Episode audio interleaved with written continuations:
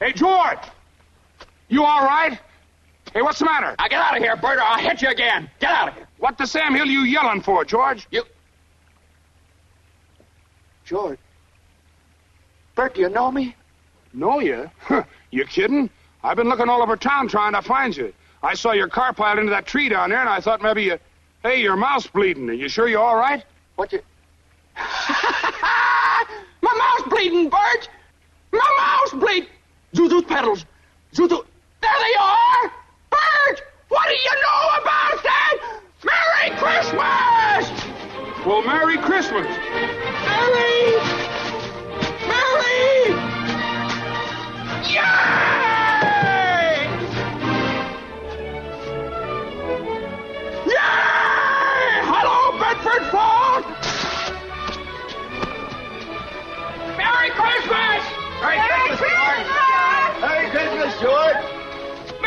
Christmas, movie house! Merry Christmas, Emporium! Merry Christmas, you wonderful old building and loan!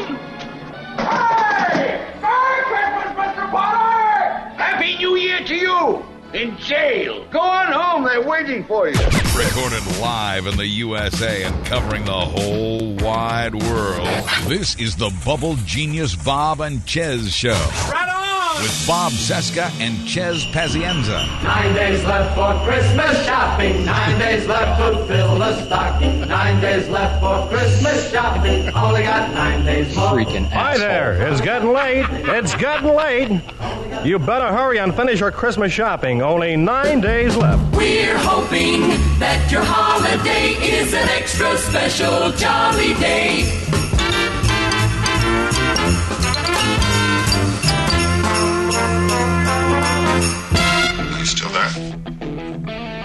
Yeah, I'm still here. Unless you want to open the front door for me. I'm afraid not. But you have me at a loss. You know my name, but who are you? Just another American who saw too many movies as a child. Another orphan of a bankrupt culture who thinks he's John Wayne, Rambo, Marshall Dillon. I was always kind of partial to Roy Rogers, actually. I really like those sequin shirts. Do you really think you have a chance against us, Mr. Cowboy? Yippee-ki-yay, motherfucker. The following podcast contains harsh language, nudity, graphic violence, adult situations, and a healthy obsession with empirical reality. The Bubble Genius Bob and Chez Show. Uh, thank you, Buzz. Buzz Burbank, official announcer of the show. My two favorite Christmas movies right there. Yeah. It's a Wonderful Life and uh, Die Hard. I was thinking that mine actually, uh, uh, kind of on the in the It's a Wonderful Life vein, was uh, Exorcist Three, because the uh, the Gemini killer uh, liked to write "It's a Wonderful Life" with two L's, if I remember that correctly. That's right. That was a surprisingly good movie, actually. Exorcist 3 actually was very Yeah. much a, g- a good, good, scary, First of all, creepy. Brad Brad Dourif. Anything with Brad Dourif is generally really good, and he hams it up all the hell in that. And yeah, there are a couple of, of absolutely terrifying scenes in that movie That scene where it's in the hallway and where the that where nurse, the thing goes by. Yeah, Yeah, and and she's check and she hears the noise from in one of the hospital rooms, and the nurse is going around checking the rooms and looking in there, and then she and it's it's a goes in- static shot that lasts forever. Yeah, yeah, exactly. It's it's a single yeah, it's a single lock. What is it like a lockdown wide shot? Yeah. And then she uh, she steps out of she steps into the room, and this figure comes out of nowhere holding these gigantic scissors. And you literally crap yourself. I mean, I remember Yeah. seeing that in the theater, and just it was like a almost like I was going to pass out. There was like the blood just was a rushed out of my head. That was a really great scene. That one and the one where um uh where I, I um George C. Scott goes to to visit Hmm. the priest or something like that, and uh, and the clock or no, it's it's actually when they're when they're showing the priest and the clock stops and they cut and I guess it's Saint Peter or something like that, and he suddenly has this like horrifying clown face on. It's just really really terrified the shit out of him. And then the, there was the one scene where he's in the uh, the one ward with all of the, I guess old mental patients or something, and there's like a like a old lady or something crawling on the ceiling. on the ceiling. Yeah, that, that actually, I was a I really I like that. I, I thought it was a surprisingly good movie. I thought that uh, George Scott was really sort of perfectly understated for that, and uh, obviously Brad Dourif hamming it up is fantastic. Right. But uh, but yeah, so that was segueing directly from Christmas movies into The Exorcist Three. you know, if you want some holiday cheer, you want to you want to have some fun at your next Christmas party. Dole out some eggnog, get every, everyone good and schnockered, and then put on Exorcist Three. This is a great holiday movie right here. And then that scene, watch everyone yak up their eggnog on that one hallway hospital scene. And you can find it on YouTube, by the way. The entire that Exorcist I actually, movie. I actually saw it a while back. Those the, the first Exorcist movie and the third one, man. God. Oh, the first no, the first. There's a reason that people consider that to be the scariest movie ever made. It, and I can't. You're right. I can't believe we're talking about this now. It's like uh, we're past Halloween. Yeah, I know. the Christmas season here, and we're talking about scary movies. As our uh, douchey announcer says, nine days left. I'm trying. Shopping. I like how at the end of that, by the way, it sounds like the batteries in your Walkman are dying. it's like it all of a sudden just starts to slow down. Yeah, he's, yeah, his voice gets really kind of weird because I imagine this guy, uh, this announcer guy. and We're, we're talking about this uh, stupid jingle that I play, or I have been playing dur- throughout the Christmas season. This thing here, Nine days left for Christmas. but I'm going to skip past that. It's getting late. Yeah. You better hurry and finish your Christmas shopping. Only nine days left. Yeah, and that that guy, I imagine just being this, I don't know, fifty year old announcer, and he's it's maybe mid July when they're recording it, and he's he's got nine scotches in him and smoking a you know pack of Luckies, and he's in there in that booth, just drunk, and he's got to go through all like I don't know how many days. He, I think there, I think there are something like thirty drop in jingles that I have in this collection that count down the days till Christmas. and this guy's got to go through every single one, multiple takes. And so by the time he's getting a nine, he's just a little blasted. Drunk as crap. Yeah. All those old guys. Yeah, it's all during that sort of uh, Don Draper Mad Men era. You know, sort of the golden age of, of radio and jingles and all that crap. The golden age of misogyny. That's right. So, but you know, speaking of misogyny, uh, we've got the uh, Bob and Chez show after party coming up next month. I want to mention that. there's Not there's nothing misogynistic about it. I assure you. I just couldn't think of any other segue. Yeah, just speaking of Don't even get me started because I already got the crap kicked out of me this week for uh, for making a really rude joke about Tim Tebow on the blog, and and oh my god, I think it's like it's like we're up to like 50 comments now of people just beating the shit out of me for it. Well, ranking on Tim Tebow is one thing, but you know the the Bob and Chez show after party will not have any women hating in it. True. Um, there's a big uh, row happening online and in the political realm about the National Defense Authorization Act, the NDAA. Very ND nice segue. NDAA, as I like to say. The Senate passed it earlier in the month. House passed it last night, and then the Senate passed the, the conference version today, and the president is expected to sign it. It's just, and it's you know it's it's you know your typical funding of the military, and there's some other stuff in there, including It's the other stuff that matters. it's the other stuff. It's and it's just one of those things where I just I I tweeted this last night. It just makes me want to drink. I, I just need a drink because on one hand, everyone's hysterical about it, and but there there's so much misinformation flying around.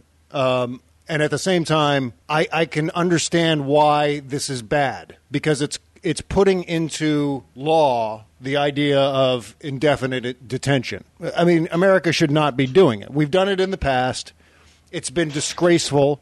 It's been uh, you know it's run contrary to our values as a nation. Uh, we've done it, but it's awful. And it looks like what we've been doing since 9 11, uh, sort of under the table, is now going to be uh, law. It'll be like, it's okay. Congress has now sanctioned this. So this is fine. Go and do it. And that's really bad. It's bad and ugly, and it's disappointing to see the president going to be signing that into law. If he hasn't, if, if he hasn't done it already, right as we're recording this show, he's probably going to. I expect there's going to be a signing statement in there. I have no idea what the signing statement's going to be. So this is, uh, but this is. I mean, everything is so murky about it because you really and there's there's so many people complaining and, and why like you got Wil Wheaton on Twitter screaming for the impeachment of the president over this. I mean, even Wait, Wil Wheaton? Wil Wheaton, yeah. Well, in that case, yeah, I wasn't going to take it seriously, but oh. In addition to that, uh, you've got uh, Andrew Sullivan, who's a supporter of the president, really ripping him in, into uh, this uh, decision today to, to to not veto it. Because if you remember, uh, this law was going to be uh, the White House was threatening to veto the thing, and then it went to conference, and a as a consequence of being in conference committee, they they softened the language. They basically said that you know the it's the president has the discretion to try these detainees in a civilian court rather than just the uh, military commissions and uh, and several other things. But what's what people are hearing is indefinite detention, unconstitutional. You know, like just guys being locked away forever without knowing why they're charged. Which is not true. Again, I go back to the Supreme Court decision. It was in June of 2008. The Supreme Court struck down the suspension of habeas corpus. It basically said that anyone, regardless of whether they're a citizen or whether they're from Afghanistan or Iraq or wherever, they have the right to petition in federal court to find out why they're being held. Right. So they, they can do that. The, any suspension of habeas corpus has been st- struck down and ruled unconstitutional. So, and this law has to follow that precedent. Nothing in this law says that we're going to lock people away forever and they're not going to know why they're they're there Well- or they can't talk to any. the the issue is that you have to. I mean, from what I from what I've been reading, and to be honest, I've been buried in work, so I, I haven't had uh, I haven't been able to read up on this as much as I like. But I know that um, uh, a lot of the arguments that I've heard that are very strongly against this, as opposed to just sort of like you were saying, sort of the well, look, this is a bad thing, and we should talk about this. Uh, the people who are sort of screaming for Obama's head.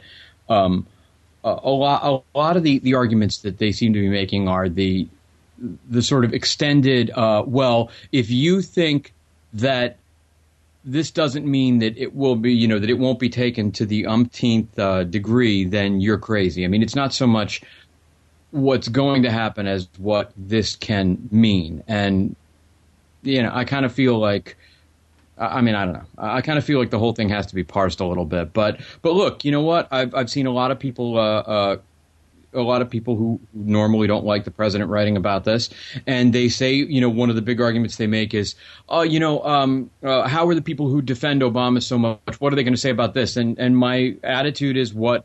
As somebody who does defend Obama quite a bit, what I'm going to say is it's wrong. You know, I've always said before when when he does something that I don't like. I mean, obviously he does get the benefit of the doubt from me because I I do actually respect him and I think he's made a lot of good decisions. It doesn't mean that I I'm going to uh, give him a pass on every single thing. It just means that I'm willing to take a second look. So yeah, I'm looking at this and and saying, all right, where's you know I want to believe in this guy. So where the cat where's the catch? Is there something in here that I'm just not seeing? But so far, admittedly, yeah. Look, what I've seen of it, it's you're right. It's not us. It's not America, and it's it's really a shame that he's putting his signature to that. Well, that's exactly right. I mean, what we're doing is we're not, you know, we're not across the board uh, blessing everything and uh, doing the sign of the cross over everything that uh, the president says. But what we're trying to do is examine the reality of the situation. What's the political reality? What does the law say? And in this case, the National Defense Authorization Act, or NDAA, has changed since all of the anger started about it. I mean, the way the Senate version, the original Senate version of the bill read,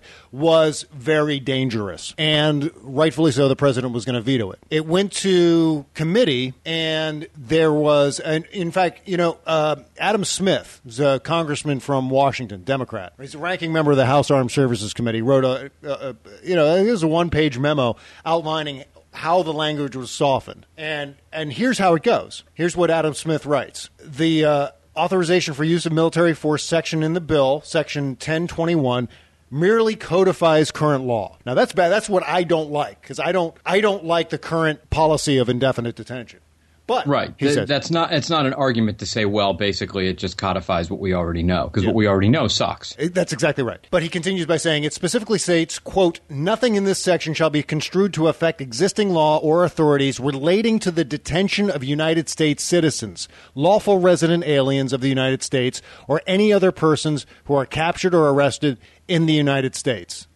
Right. But well, like I said, once again, the argument that you're going to get is, well, if you think that's true, if you think it's going to stop there, Yeah. Well, you're crazy. Look, because I- it's going to be, you know, they'll find a way around it, and that's that's the argument you're going to hear, and and it's it's one that you know that certainly I'm not 100 percent sure I can argue with it.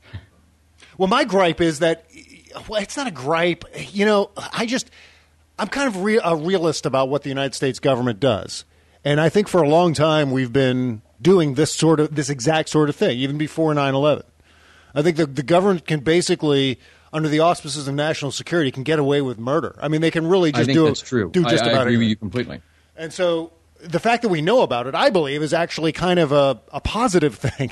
Because at least now, with Congress having established a law around this policy, we now can have some accountability for it. We now say, you know what, so and so voted for it. My congressman voted for this thing, or my senator voted for this thing. Why did you vote for such an awful thing? And you can hold this guy accountable or a woman. That makes sense. Uh, Adam Smith continues by saying, second, any U.S. citizen detained under Section 1021 has the right under habeas corpus to have the legality of any such detention determined by our courts. This is absolutely true. And the reason I, the reason I wanted to underscore that part of Adam Smith's letter is because I read here on Andrew Sul, and I, I love Andrew Sullivan's blog. I read that blog probably more than any good. other. Yeah, I mean, I read that blog more than any Yeah, other I, blog. I like. I like. I mean, I like. You know, I don't agree with everything he says, but I definitely like his blog, and I like the way he writes. That's right. I I like his uh, his reasoned posture, and I like his take on some pop culture things too. But mm-hmm. regardless, here's what Andrew Sullivan wrote about this thing today. And of course, Andrew Sullivan wrote a big, you know, kind of hair on fire. The headline says Obama caves again on civil civil liberties. First of all, I've been on a tear lately. It should be pres- call him the president or President Obama or POTUS for God's sake. But this Obama crap has got to stop. This guy's our president. Call him the president. It's not that difficult to type or say. Sorry. But anyway, Oh, then you. Re- this, I see. I don't have an issue with it. I think that officially, this is a total tangent here. I think that in an official capacity from a news service, I, I think that you should be respectful and use the term. And by the way, most places are. Every place I've ever worked, it's either you know President Obama or President Bush, President Obama. Uh, uh, or Mister, um, but in just talking about it, uh, no, I'm not. I'm not pulling the New York Times thing. I'm not the paper of record, and I'm not worried about. You know, I, I go for uh, for brevity and convenience. well, I, I think. But that's just me in talking, you know, and writing for that matter, because you know I write like I talk. Yeah. Well, we could go down a Sorkin uh, wormhole on this because I have, I just I have some strong feelings about that, and it has has partly to do with the fact that uh, you know I think uh, what we want to do is uh, well I'm not going to get into it. I mean it's uh, really going to be a different tangent, and I wanted to get to this point in the Andrew Sullivan Okay. piece. Andrew Sullivan says this soon-to-be legislated power will also apply to American civilians. It is a legal and indefinite abolition of habeas corpus. It is not. It is absolutely not. I mean, this was Glenn Greenwald writing on June twelfth, two 2008. Supreme Court restores habeas corpus, strikes down key part of Military Commissions Act. In a major rebuke to the Bush administration's theories of presidential power, and in an equally stinging rebuke to the bipartisan political class which has supported the Bush detention policies, the U.S. Supreme Court today, in a 5 to 4 decision, declared Section 7, the Military Commissions Act of 2006, unconstitutional. The court struck down that section of the MCA because it purported to abolish the writ of habeas corpus, the means by which a detainee challenges his uh, detention in court. And I don't know why I stutter on detention, but I always do. Despite the fact that the Constitution permits suspension of that writ only in cases of rebellion or invasion. So, look, uh, and he, oh, he says uh, Guantanamo detainees accused of being enemy combatants have the right to challenge the validity of their detention in a full fledged U.S. federal court proceeding. And that still applies. Nothing in this bill says, "Oh, habeas corpus, bye bye." But I don't know where this. I, I don't know where this comes from. It's all over Twitter. Habeas corpus is being suspended. It's not. You know, none of the law applies to U.S. citizens. I mean, this is directly uh, from uh, the ranking Democrat on the House Armed Services Committee. You Yeah, go, you go but- read the law. You know, if if you if you speaking of wormholes, if you go down the Greenwald wormhole, we killed an American citizen without due process. Right, and I, you know, So- I, I have a thing on that too. Oh, I don't give a. I, my honest opinion is, I you know, and uh, there's no real. I'm not saying. I'm not going to go out on a limb and say that there's logic behind it, but I don't give a rat's ass. I've said that to begin with. Yeah, look, I mean, when my view on the- that is another tangent when it comes to the Awlaki thing. Yeah, well, President Lincoln, uh, President Lincoln killed 250,000 American citizens. I don't know if you know this, but Lincoln considered every single member of the Confederacy an American. I mean, he never, he didn't, Lincoln did not recognize the Confederate States of America. Lincoln th- felt that those Confederate states were part of the United States, that the rebellion was, in a word, laughable, that they didn't really secede, that they were Americans. And he went to war against American citizens. And in the process, the Union Army killed 250,000 Confederate soldiers, all American citizens, because they took arms against the United. They took up arms against the United States of America. And Al-Awlaki, I mean, he he was, you know, he was involved with the, uh, oh, the, uh, oh shoot, I can't remember the name. What of is the, the group Al Qaeda in the Arabian the Peninsula? Fort, no, the Fort Bragg uh, shooting. oh, Nidal Hassan. Yeah, Nadal Hassan. Thank you. I don't know I had a brain fart on that. Um, you know, Adam Smith continues by saying, the uh, quote, uh, this is uh, an actual quote from the law. This is section 1032. The requirement to, t- to detain a person in military custody under this section does not extend to citizens of the United States. Adam Smith also says it also states the requirement to detain under Section 1032, quote, does not extend to a lawful resident alien in the United States on the basis of conduct taking place within the United States, except to the extent permitted by the, United, uh, the Constitution of the United States.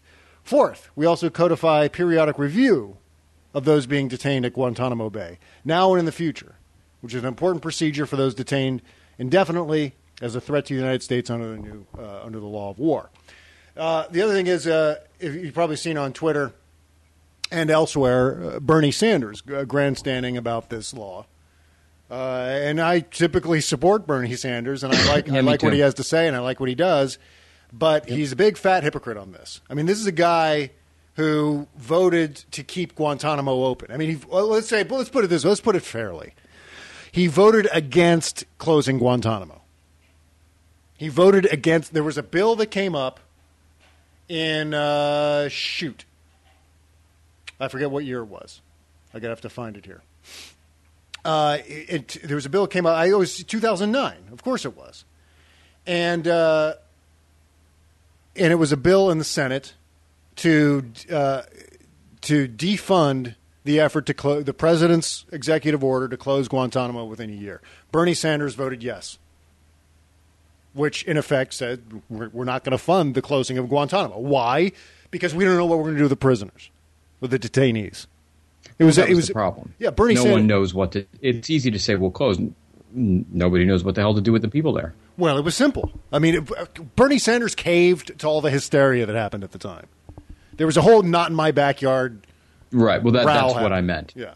What to do with them is actually relatively easy. I But mean, it, was okay to have you know Timothy McVeigh locked away in Denver, but you can't put one like one guy, one detainee from Guantanamo, in a federal prison in New York. Like as if you know, as if the prison convoy is going to be attacked by Magneto. yeah, yeah. Like suddenly he was going to bust out. Like we'd have to put this guy in a in a uh, plexiglass booth like Magneto to make sure he doesn't break through with his supernatural powers.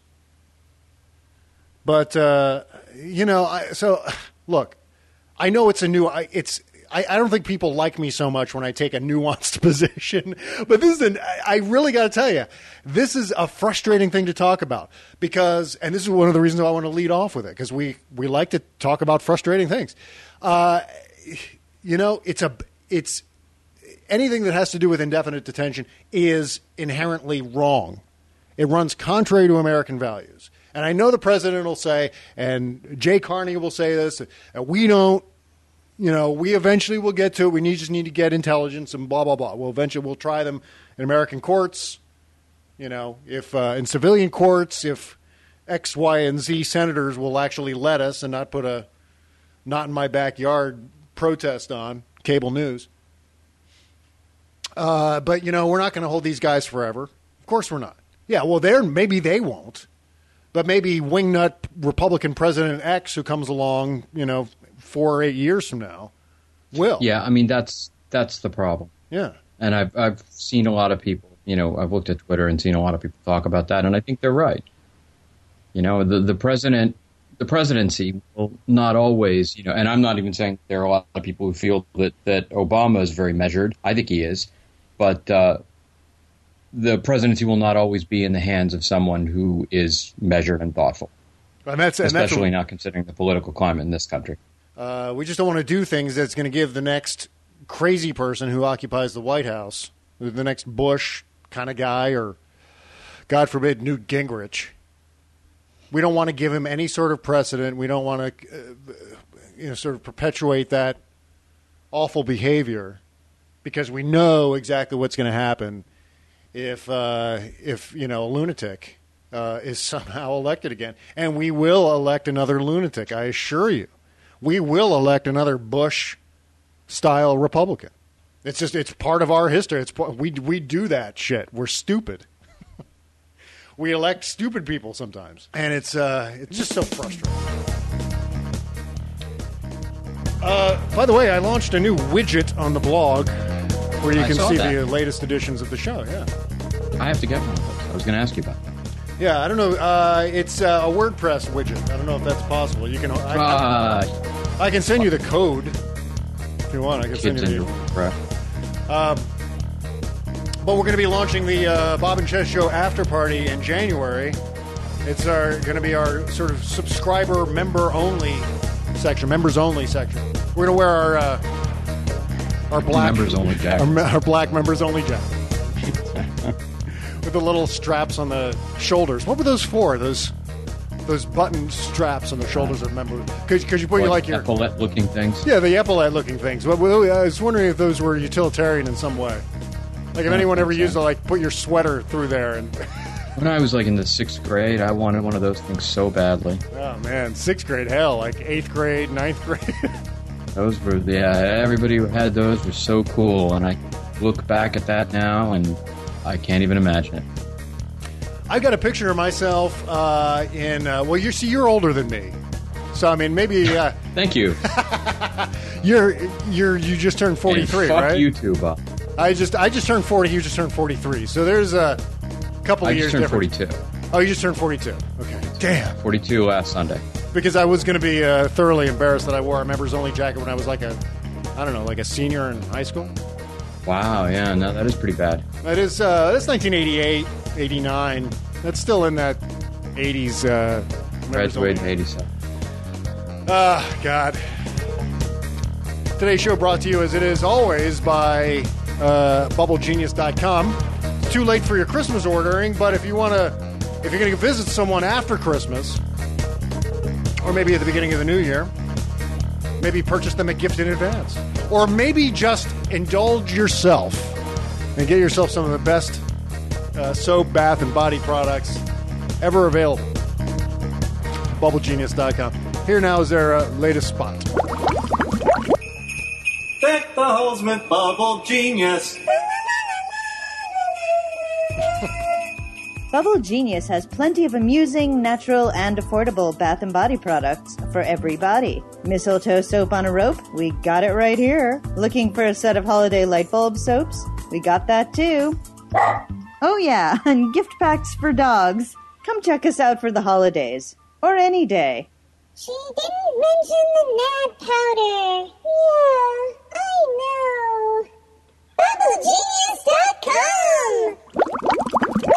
Shove Bob and Chez into your pants and haul them around with you wherever you go. Subscribe to the Bob and Chez Show in the podcast section on iTunes. And make sure to enter your promo code, which is Bob and Chez, B O B A N D C H E Z, and get 15% off your entire order from BubbleGenius.com. They sent me my gift pack, which included uh, uh, a couple of soaps with the Powerpuff Girls and Mojo Jojo on them for my daughter Inara. Oh, that's too cool. Yeah. Well, your daughter. Which I would imagine are not available to purchase because I'm sure there would be licensing issues, but for free, you know. yeah, that's right. Yeah, they've sent me some uh, some of those types of soaps. One of them actually had my own photo in it, which was kind of disturbing and weird. Uh, please tell me you washed your balls with that. I If I had soap with a picture of me on it, I would I would never ever ever leave my crotch area. I just kind of looked at it and went bah, and just kind of you know like fumbled it in my hand for a second bah, like I was temporarily frightened. I was like, uh, this was uh, this freaked me out. This story. I don't know if you saw this. NPR did the story uh, this week. It said uh, the headline said unpaid bills land some debtors behind bars. Like debtors' prisons are back. Uh, yeah, I read something about that. Um, I saw the thing on your on your blog, obviously, but I read something about that uh, probably about two months ago. I mean, it's kind of scary. It's you know these guys, collection agencies. What they can do is uh, they can sue you in court. They can file lawsuits, even if it's like a few hundred dollars. They can come after you in court, and if you and if you don't show up, you can be arrested for contempt of court and thrown in jail. I mean, this is a scary thing. And what's scary about it is, well, the prison part is very scary. I would say so. Yeah, and and some of the people they uh, have who have gone to jail didn't even know that they were being sued. Like they were never even informed. There was never like one guy, you know, just a, a sheriff knocks at the door, opens the door, slaps him. The sheriff slaps him in handcuffs, hauls him off to prison right there in front of his kids.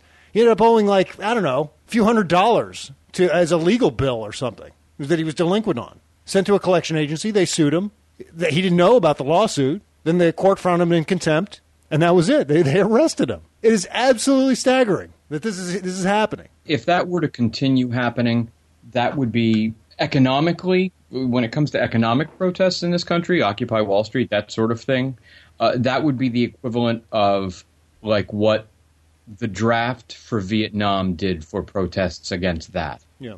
Well, I assure you, you know, if you really did run the risk, if enough people ran the risk of being hauled off to prison for the inability to pay their bills on time, um, yeah, I mean, there would be riots in the streets. So that's the kind of thing that I would imagine, I would hope anyway, that these collection agencies and these assholes behind this will, will tread very, very lightly with because that really is that's the draft. That's the kind of thing that would turn uh, a couple of people protesting into you know into millions and millions of people protesting. Yeah. I mean that would turn into into righteous anger like nothing we've seen in, in years. Yeah, well, I assure you that this that, that your risk of being arrested because of this is far greater than your risk of being arrested for, uh, under suspicion of terrorism. I mean, oh, I, I agree with that. Yeah, because I think we, I mean, I don't say everyone, but a lot of us have had unpaid bills for one reason or another go to collection agencies. Absolutely. And all yeah, you got to do is uh, uh, not that long ago, uh, like about a year and a half ago, I wasn't aware that uh, my insurance didn't cover uh, some really quick medical procedure that I had got done, and yeah, I started getting phone calls, and the the the joke became every time they called, it was and it was like something out of a movie or, or like a bad comedy sketch. Every time they called, it was uh, it was obviously an Indian guy, and it was always the same guy. At least it sounded just like him, and he always gave me a different Americanized name. So he would call and say, "This is Derek Jones. This is you know Mark Watson." And and every time, you know, for the first few times when he would call, I the first thing out of my mouth was, "No, your name is not Derek Jones." I will not have a conversation to you that begins with you lying to me. So no, tell me your real name. You know, Ravi, please tell me. You know, and I'm not saying that to be insulting to, to Indian people, but you know, give me your real name. Tell me you're calling from a freaking call center in Dubai, and you and I are cool, and we'll speak. Yeah. You know, you try to pretend that you're you're in uh, freaking Dubuque right now, and it's not going to work. You know what's happened uh, recently, and this is something that I observed about those types of calls maybe not specifically collections calls, but calls that are manned by overseas staff, shall we say? Mm.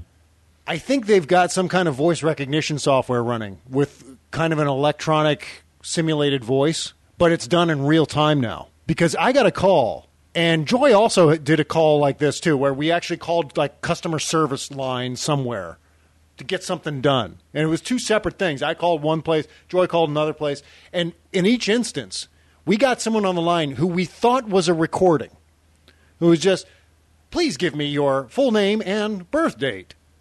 Mm. And but so we would ask a we would ask them a specific question, and they would come back with a very specific answer. And there was a conversation happening, but they sounded like robots. And so, I, I mean, I even said, "Am I speaking to a real person?" And they were like, "Yes, this is a real person." You know, it's like one of those things. it's, not, it's not like it's the Ray Kurzweil's spiritual machine is talking to you. Ray Kurzweil, the Ray Kurzweil Borg is now the Right. Borg Collective is speaking to me through Ray Kurzweil. Uh, Ray Kurzweil, Yeah, but, by the but- way, is, yeah, but that's it exactly. I, I think it's funny because I think that the most sort of duplicitous technology and duplicitous communication around comes from these agencies. Whether you're talking to a robot or, like I said, I mean, the idea that these people call me up, or they, you know, they don't anymore. I took care of it this a long time ago. You know, the idea that that they called me and that I sort of got into it back and forth with them, but every single time they would call, it was probably the same guy, if not, you know, somebody sitting right next to him. And it was always it was always an Americanized name, and it was so obvious that he was not, you know, it was and it was the perfect Americanized name too. It was like it was like they got it right out of freaking Mayberry. Hello, my name is Opie. okay, Opie. It's good to talk to you. My what can name I do for you? right. Well, this I I think what they're doing is they've got this software where it, it recognizes the person's actual voice with the accent and then instantly converts it into an electronic voice that sounds like it's American. So it's like one of these voices. I think I got one of these demos up here on online. That's no. I see what you're saying. That's interesting. Yeah. Overriding this disclaimer and using this demo confirms agreement with the policies and restrictions described below. It's that kind of voice. Right. You know, where it sounds like a person once recorded the individual it's a syllables. universal translator. That's exactly right. It's a universal translator. that just removes all accent, or it's or it's someone, it's one of those things that converts typing into uh, into words if you can type fast enough. So I'm going to type in something here and see uh, and see how it sounds here coming out of this voice. Shape hot a second. Shea is drunk. it, said, it said your first name as Shay. Shay Pazienza is drunk. Shea Pazienza is drunk. As a matter of fact, I am. Good of you to notice. Almost as much fun as when those when those things first came out, and you had like the little widget that would show up on people's uh, blogs and stuff that had that uh, uh, that had that that like woman's voice, and you could convert it to a British accent. I used to love nothing more than in the middle of you know wherever it was I was working to type the most horrifically awful sexual thing into it and just have this computerized voice say it in a British accent. right? Yeah, I was, I was just looking at the uh, the UK one here. Oh, it's great, dude! It rules. Could use it while masturbating and pretend it was a British girl talking dirty to me. I'm just I'm trying another one. I'm typing in another one. That's what I'm doing. I'm, I'm getting distracted here, Horrible but than usual. Give us a big kiss. Cheers. Give us a big kiss. Cheers. So it What is that, say- Mark? Sure. I don't know. It's Margaret Thatcher. That's right. Let's see. Uh, there's a German one. There's a Latin one. Oh no. So there is the there is the technology to do that, and I think they're using that uh, for overseas operators. Anyway, but so there's this people who uh, owe money to collections agencies are, are getting hauled off to jail if they don't show up, and they're not being informed they're being sued. So you know, I was thinking about this. It, what makes it even worse and what makes it scary is that this is a this is a process, something that was done pre-recession, that's being applied post-recession when the entire financial situation of the average American has changed significantly. But they're still doing the same awful things that they did before the recession. Now there are just more people to do it to. There's more people to do it to, and people are exponentially more vulnerable to being caught in in sort of a a debt kind of situation where they're And it, it is certainly the easiest way to get your money because the people out there who are saying, well, yeah, look, you know what? I could pay that bill, but if I do, my family doesn't eat. That that thought process process changes dramatically when I have to do whatever I can to get out of jail. and you have people who have been unemployed for in some cases 99 months uh, p- uh, people who are uh, on unemployment getting uh, being taken off of unemployment lo- losing their COBRA benefits uh, people whose houses uh, are on the brink of foreclosure their their mortgages are underwater. Uh, I don't need to list off all of these shitty things about the current economy. But on top of that to still have the same uh, bastard people process going on with collection agencies and credit rating agencies is uh, to me there's something inherently unfair about that. When you get Well, when you get swallowed under by something that's completely out of your control it's out of your control, and it, it, it goes to what what I know a lot of people have argued. Matt Taibbi, I think, said this perfectly, and I know he, certainly he's not the only one. But basically, said that you know when you you know I think even you said this. Uh, w- you know when you screw up, the banks and the collection agencies are on top of you in two seconds. It takes no time and there's no leniency. When the banks, you know, ass fuck the global economy, um, they they got paid off. You know, they got bailed out and paid off and taken care of, and they they face nothing. They face no real recrimination uh, from our leaders. They face no uh, um, lasting punishment. Nothing that would hurt them. But if you, you know, as a victim of of uh, a bank or a foreclosure or anything like that, uh, you know, if you fuck up, that's it, man. They're on you in two seconds, and they have the cops come out and haul, now obviously haul you off to jail. It's a financial injustice. It's you know, it reminds me of the the worst parts of the Great Depression. You just have people who are unable to crawl their claw their way out of this hole if they're being treated as if all things are equal. Like if, as if it's, you know, it's 1998 again and the economy's booming and there's one job for every job applicant. Everyone is is making money uh, left and right on the stock market. That's how they're behaving, but it's not that way.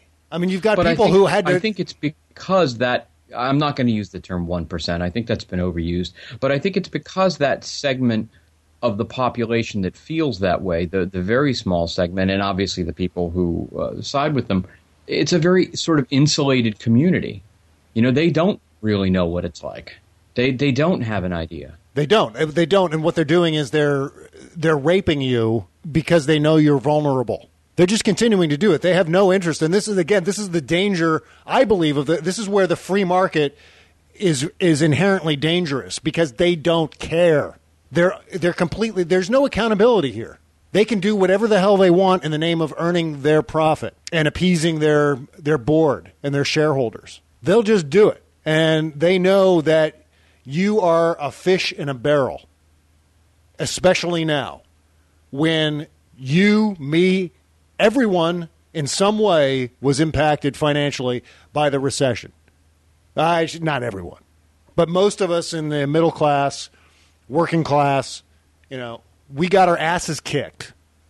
And some of us are still getting our asses kicked. And what they're doing is they're seizing upon that and exploiting that. And uh, by, you know, uh, using policies and practices that uh, do not take into consideration the fact that everyone was involuntarily financially raped in the process of this recession. And every yeah, everyone was affected in some way. Almost everyone. You know, the the the trickle down effect works both ways. You know, it's bad. To, the ripple effect is bad too.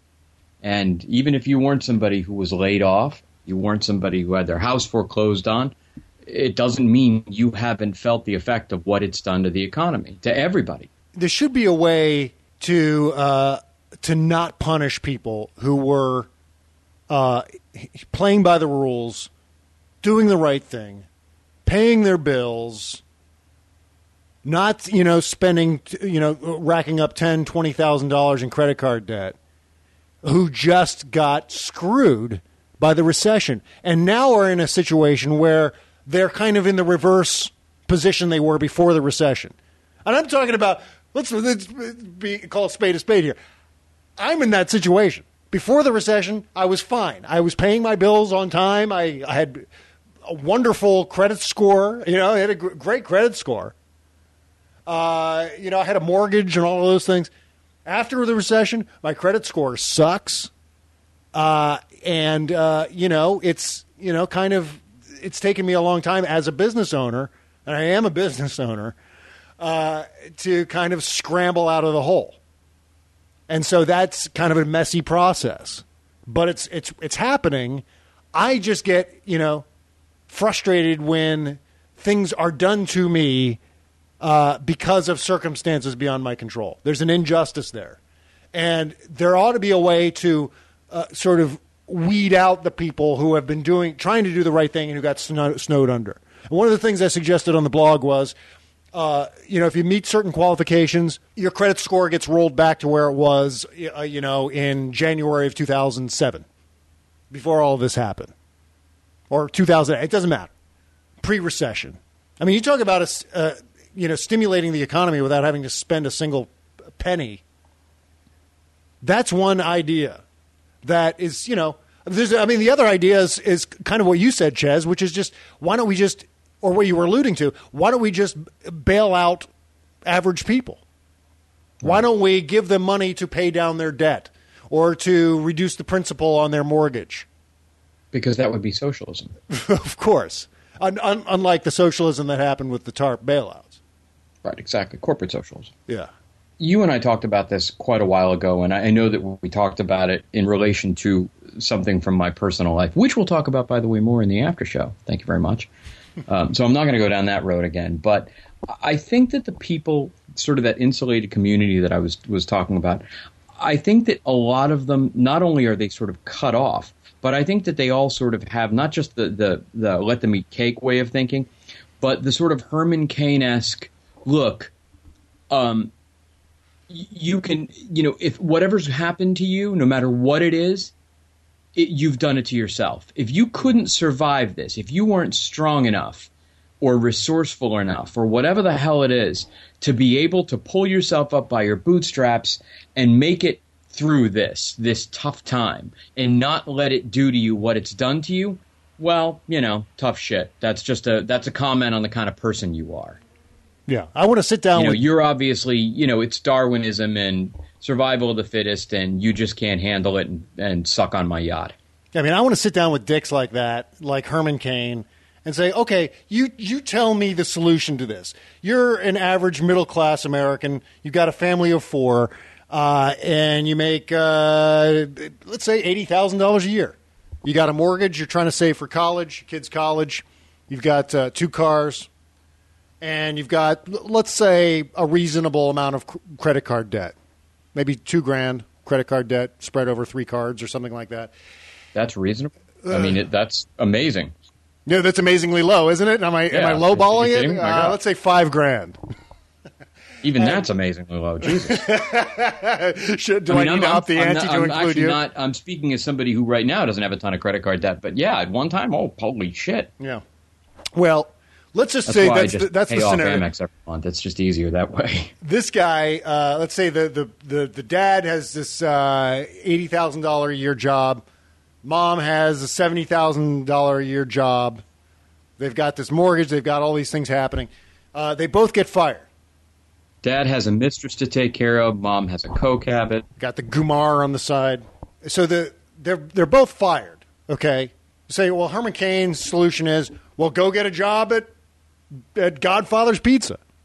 Oh, really? Yeah, actually, that that actually is his solution. That's his. That's absolutely his solution. Okay, you get that job at Godfather's Pizza. How do you pay your two thousand dollars a month uh, first mortgage? What about your, uh, you know, three four hundred dollars in uh, credit card payments a month? What about your utility bills? What about what about that second mortgage, that home equity loan, or the the uh, home equity line of credit, the HELOCs that they were dishing out like uh, Coca Cola prior to the recession? What if there's another you know two hundred dollars a month payment on that? How do you how do you pay all those bills, Herman, Newt, Mitt, with uh, a Godfather's Pizza salary? Say you're only uh, you know you're working thirty nine hours at Well, Godfather's Mitt Pizza. just, pull, Mitt just pulls a ten thousand dollar bill from out of his wallet, yeah, ten thousand dollars. and uh, you know Newt uh, doesn't spend uh, however much one weekend at Tiffany's. Well, the, I mean, the, the obvious answer here is the guy goes into debt. This family goes into severe debt because then what they do is they continue to float their bills on credit cards. They end up paying their, their, their car payments on credit cards. They're paying their utility bills on credit cards. They're making ends meet through their credit cards. All right. Then, the, then they can't keep up with that. So they end up becoming delinquent, or they, or maybe they try to extend their electric bill out a couple of months, and then they, their uh, their water gets shut off, and they have to pay 150 dollars just to have the water shut back on. When all it takes is a guy in a room pressing a button. All right, so you, then you've got collection agencies into the mix, and then they're not telling. So suddenly these people are in prison, and they did nothing but pay, play by the rules. But they got snowed under by a crappy economy, lost their jobs, couldn't find another uh, decent job that could afford to pay the bills that they uh, had accrued prior to the recession. And I'm talking about normal, average American, middle class bill, a mortgage, you know, some sort of college fund, but but it goes back. That also goes back to what we talked about a couple of weeks ago. Uh, I I think I brought it up when n- not not simply you know because what I can tell you what Herman Cain would say. He would say, "Well, you know what? Go out and get six jobs or whatever. My family did it." And the problem is that people like that have come to believe that that is the optimal uh, uh, solution for America. That in America, in the year 2011, after all the advancements we made when it came to our middle class, that somehow we should all go back to this this economy where every I mean you know people are already busting their asses in this country. They were busting their asses before the the economy crashed, and to go back to this you know that somehow it's okay. Um, it's not a worst case scenario to be working like four or five jobs. You know, three during the week and an extra one on the weekend, and you're freelancing doing something else, and I mean that's what really pisses me off. Well, my question you'll is, just go do this. how do you really? find- Well, you can go fuck yourself. Yeah. Well, how do you find the one job, much less the four right, jobs? exactly. And then there's that. Find one job that will that will actually hire you when they're when they're willing to hire, you know, a 17-year-old to flip burgers. Let's say they're going to hire 39-year-old family of 4 head of household, right? Right. Not in a million years. Find that job. You know what? There there are there are four uh, job seekers for every one job opening. In 2001, when George W. Bush was inaugurated, that ratio was one to one. It is now four to one. At the height of the recession, it was seven to one. Seven job seekers for one every one job. There are 11,000 or 11 million people, 11 million people uh, who simply cannot find a job because there are no job openings. They're seeking them, but they're not there. When I was unemployed, and, obviously, look, I lost my job because of my own stupidity. I mean, stupidity, whatever you want to call it, my own uh, uh, desire to, you know, say whatever the hell I felt like saying on the air. That's how I lost my job at CNN, and I make no bones about that. Um, but you know, the economy crashed not long after that, so suddenly it became very, very difficult. You know, freelancing was one thing, but suddenly it became very, very difficult to to find work anywhere, doing anything. And one of the problems that I ran into was, you know, my wife and I just had a brand new baby. And so the, the issue that I had wasn't simply, hey, you know what, go out and get a crappy ass job or go get any job or anybody will hire you. It became, and I know a lot of families go through this, whether you're, you've got a, a, a little uh, boy or girl to take care of or whatever. But uh, a lot of the problems it's whether or not you can take care of your family and hold down a job because i know that when i was looking for work one of the problems that i kept running into was will this job pay me enough to make it worth not being home and taking care of my kid? And that when i say and i mean that financially. I mean will it cost me more to put my little tiny baby either in daycare or hire a nanny or something like that for the money that I'm going to make to go out and uh, you know to actually leave and, and take a bus or take the subway or whatever the hell was when I was when I was living full time in New York to go you know would that pay be more uh, would be would it be any more than I'm paying to basically have my child taken care of when I can stay home and try to freelance from there and at least if nothing else get some daycare out of it. Yeah, I mean, you're you're basically. By the way, I'm you and I talked about this. I'm actually going to say this out loud for anybody who's listening on the podcast tonight. If I sound like I'm a mess tonight talking in circles, it's because I'm getting what they call in the industry through the entire show mix plus, which basically means every single thing I'm saying because of whatever our Skype connection is tonight, it's slapping back to me like a half a second afterwards. So I'm hearing myself in my ears and it's making me insane. So if I sound like a freaking idiot, that's why. Well, and here's a good indication of your professionalism. You've had this problem for like the last three, four shows. this isn't the. It's not unique to Well, today. actually, no, see, see, you suck because I was feeling like I really sounded like crap tonight, so I was going to figure out a way to get myself off. the fuck. so did I just ruin your I'm excuse? Like, ah, you know what? Damn it! Because last week at least, it, you know, I made myself sound somewhat respectable. This week, I'm just I'm talking in all kinds of circles. Well, you sound fine. I mean, while we're making excuses, it's like 110 degrees in my apartment right now because because I had Oh. to I had to close up all the windows uh, because the painters are outside still painting the building. But anyway, Yeah, but my when I, every time I talk, it's like uh, once again another airplane quote. It's we've got to concentrate, concentrate. Echo, echo. Now pinch hitting for Pedro Borbon, Manny, Man Mota. That's what it sounds like. right. And you know what else is uh, at this point we're just super late with the show, so we've got to get on with this. Excellent. BubbleGenius.com is the official and exclusive sponsor of the show. Big changes on the show coming up uh, next year. This is the, the last show of 2011. Show of the year. Last show of the year. We'll be back in full force in January with all new things to talk about and big, huge developments on the show. I'm such a tease. You are. Uh, here's the latest uh, words from Bubble Genius. Deck the halls with Bubble Genius. Bubble Genius has plenty of amusing, natural, and affordable bath and body products for every body. Mistletoe soap on a rope? We got it right here. Looking for a set of holiday light bulb soaps? We got that too. Oh, yeah, and gift packs for dogs. Come check us out for the holidays. Or any day. She didn't mention the nad powder. Yeah, I know. BubbleGenius.com. The Bubble Genius Bob and Chez Show. I'm going to let the uh, the the lady British uh, simulated voice character say the promo code thing. Let's see if this will see if this will work. Enter your promo code Bob and Chess for 15% off. Let's try- try that again. Enter your promo code Bob and Chess for 15% off. There you go. And play with my balls. That's what I had mine saying. Telling you. Uh, yeah, I'm just imagining you just, just sitting there pu- typing in all kinds of provocative things, imagining yourself with electronic uh, British voice lady. Enter your promo code Bob and Chess for 15% off. 15% off your whole order from bubblegenius.com. I didn't have enough time to type in the whole the whole spiel. Um, what else is going on? Well, we don't have much time left in the show, so we just get to something uh, something uh, something quick and dirty here. What do we want to do? We talk about the uh, the right wing group's anti Christmas list. That sounds like fun. That sounds like a Oh, I lot. don't. Yeah, I don't even know about that. Yeah, yeah. This is the uh, so uh, I'm I'm trying I'm bringing up the page here on Please, not more of the war on Christmas bullshit. Yeah, it's the war on Christmas bullshit, is what it is. Right. There's a group called the American Family Association. We've all heard about them. Mm-hmm.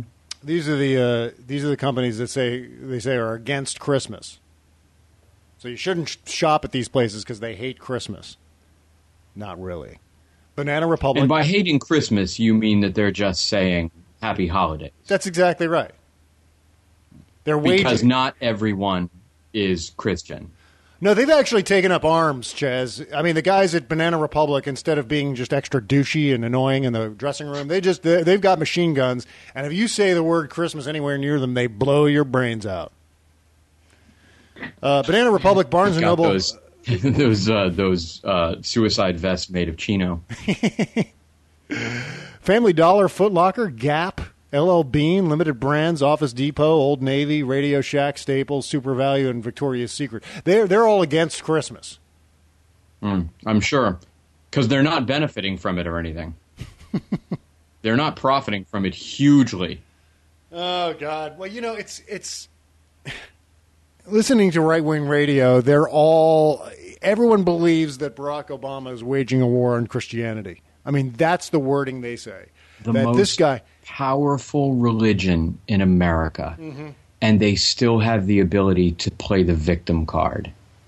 yeah, I think it's something like seventy percent of America is Christian. It's just it's ridiculous. It's just fucking ridiculous. You know, and I, I think there was somebody I uh, one of my Facebook friends who who put up something about the you know obviously the kind of Facebook friend who was somebody I knew years ago who you know just decided to friend me out of the blue just because for old time's sake who put up something about you know how keep Christ in Christmas and all and all that, and I say Christmas and you should stand with me, and uh, fantastic. And all I could think of, the only analogy that I could think of is it. It's like it, it would be like demanding as an American that you can go up to someone who is, say, from Australia and say Happy Thanksgiving, and get pissed off that they don't care anything at all about that. Mhm. Not every single person believes what you believe and there's there, there's no offense intended in saying that there are more uh, uh, holidays going on besides just Christmas at this time of year. Yeah, well, you know, again, But but I'm but it, but even as the even as the words are coming out of my mouth, I'm like, why am I saying this? It, it's not. It shouldn't even be necessary. It's so fucking basic common sense. But you know the the same paranoia that these people just have to play up. I'll never understand it. It's got to be so difficult going through life being that, way, where everything is a big conspiracy against you. Yeah, well, it's it's the same as the uh, conspiracy against white people that Pat Buchanan seems to believe there is. Well, the, uh, Yeah, that's right. The, the most powerful race, I mean, especially if you're a white male.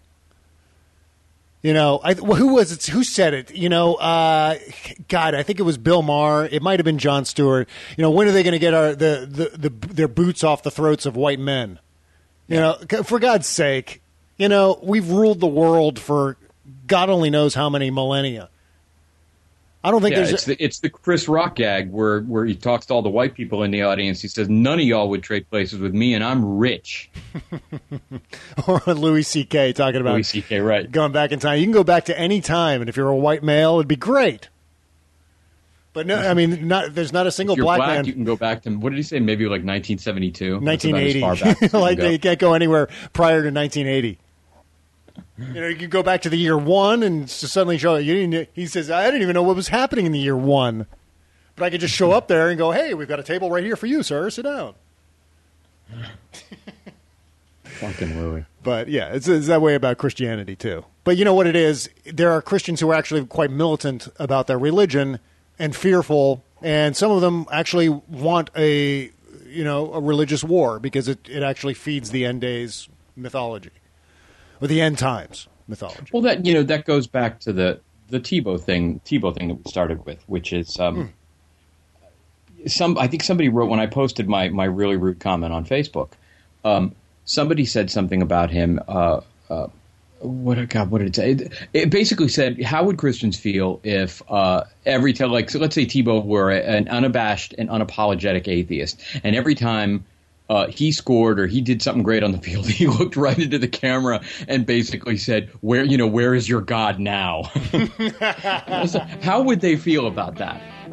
All these people who are defending Tebow, you know, Tebow's uh, right to say what he means, and you know, and if the roles were reversed, if he weren't a Christian, those people would be shitting a banana. Yeah. They're so into being victimized. Shitting a banana, which by the way is is God's soda can. Remember remember that thing that uh, Ray Comfort and uh, Kirk Cameron video about the banana. You know, the banana was designed by God to specifically fit into the a human's hand Right. and into a human's mouth, and then he does the gesture of inserting the ba- the banana into his mouth with the. Yep. Why not? If you want, if you want something to laugh at, and you've never heard of this thing, go to YouTube and type in Ray Comfort banana. But I was going to say the other side of this coin is the uh, is you know the the wingnut media establishment that is playing it up just for ratings. Because I mean that's what it's all about. I mean David Frum said it best that you know there's a conservatism right now is playing to a market segment. They don't care about ideology. They're just saying whatever works and whatever gets you know the 60 year old men who listen to it uh, to uh, get all freaked out, buy their shitty shit on their websites. That's what they do. Every single one of these wingnut radio guys selling something on their website. Right. And it's crap. It's all crappy swag. Um, so, Christmas break. We're going to be off a couple of weeks. We're going to be back in January with uh, new shows. We're going to be back with the After Party show, which is going to be a second show every week by subscription only. Be able to order per month or per year, and it's going to be uh, it's going to be huge. There's going to be this show is going to be uh, all blue. And extra embarrassingly personal. you want to subscribe.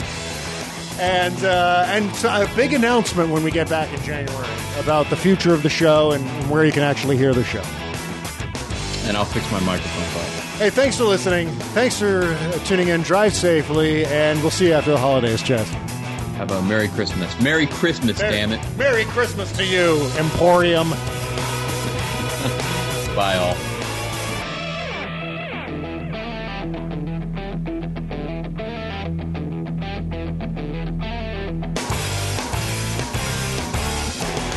Give us a big kiss, Cheers. Merry Christmas!